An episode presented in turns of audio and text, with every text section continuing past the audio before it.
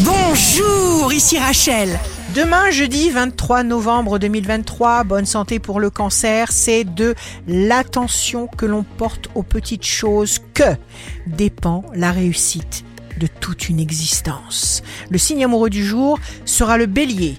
Il est merveilleux d'être positif, cher bélier. Soyez une bonne énergie sans cesse, sans limite. Si vous êtes à la recherche d'un emploi, le verso, n'accélérez pas votre rythme. Avancez doucement mais sûrement sur la voie qui vous paraît être la bonne. Le signe fort du jour sera la balance. Les anges vous aiment, chère Balance. Rien ni personne ne réussira à vous faire dévier de votre chemin. Ici Rachel, rendez-vous demain dès 6 heures dans Scoop Matin sur Radio Scoop pour notre cher horoscope.